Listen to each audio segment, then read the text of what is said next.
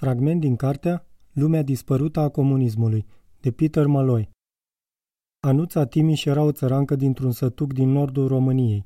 Și-a făcut singur avorturi, le-a sfătuit pe alte femei cum să le facă și odată a asistat la unul ea însăși. Mi-am făcut singură trei avorturi. Le-am făcut pentru că viața era grea atunci. Nu erau bani și ne lipseau multe lucruri. Nu ne puteam permite mulți copii. Pe vremea lui Ceaușescu le făceam oricum puteam. Toată lumea le făcea, nu numai eu. Foloseam o sondă medicală din oțel inoxidabil ca o antenă de radio.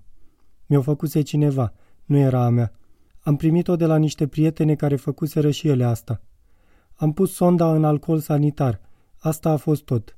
Și mi-am vârât-o în uter. A funcționat imediat. Împrumutam sonda de la una la alta. O dezinfectam și o treceam mai departe. O fierbeam și o ștergeam cu spirit medicinal. Fătul avortat ieșea afară. Lua în jur de o săptămână. Era dureros, desigur. Apoi îi îngropam lângă stâlpul de electricitate din curtea din spate unde nimeni nu-i putea găsi. Nimeni nu știa. Dacă eram prinsă, aș fi făcut închisoare. Nici chiar bărbații noștri nu știau că avortam. În ciuda riscurilor cunoscute, numărul de avorturi ilegale a continuat să crească.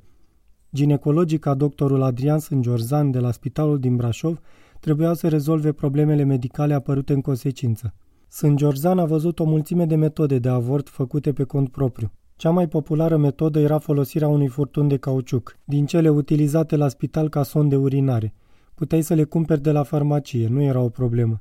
Se introducea în uter și prin el se introduceau cele mai bizare substanțe, cum ar fi iod, alcool, glucoză, ceai de mușețel sau muștar fiert. Treptat am aflat că unele dintre aceste substanțe erau mai periculoase decât altele, pentru că intestinul le absorbea în sânge provocând un fel de avort toxic care era cel mai grav posibil. Dacă mergea prost, o femeie putea să moară în două zile. Îmi amintesc că odată am descoperit în uterul unei femei vârful unui termometru cu mercur care era foarte toxic și tulpină de mușcată care era foarte cunoscută la țară.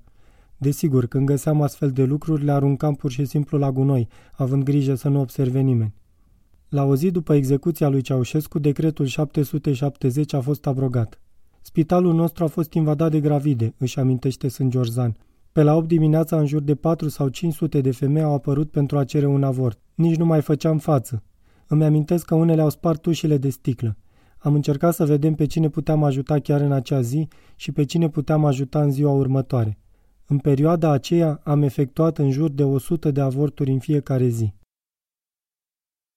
A fost un fragment din cartea Lumea dispărută a comunismului, de Peter Malloy, la editura Rao, traducere din limba engleză Cristina Vâlceanu, lectura George Hari Popescu.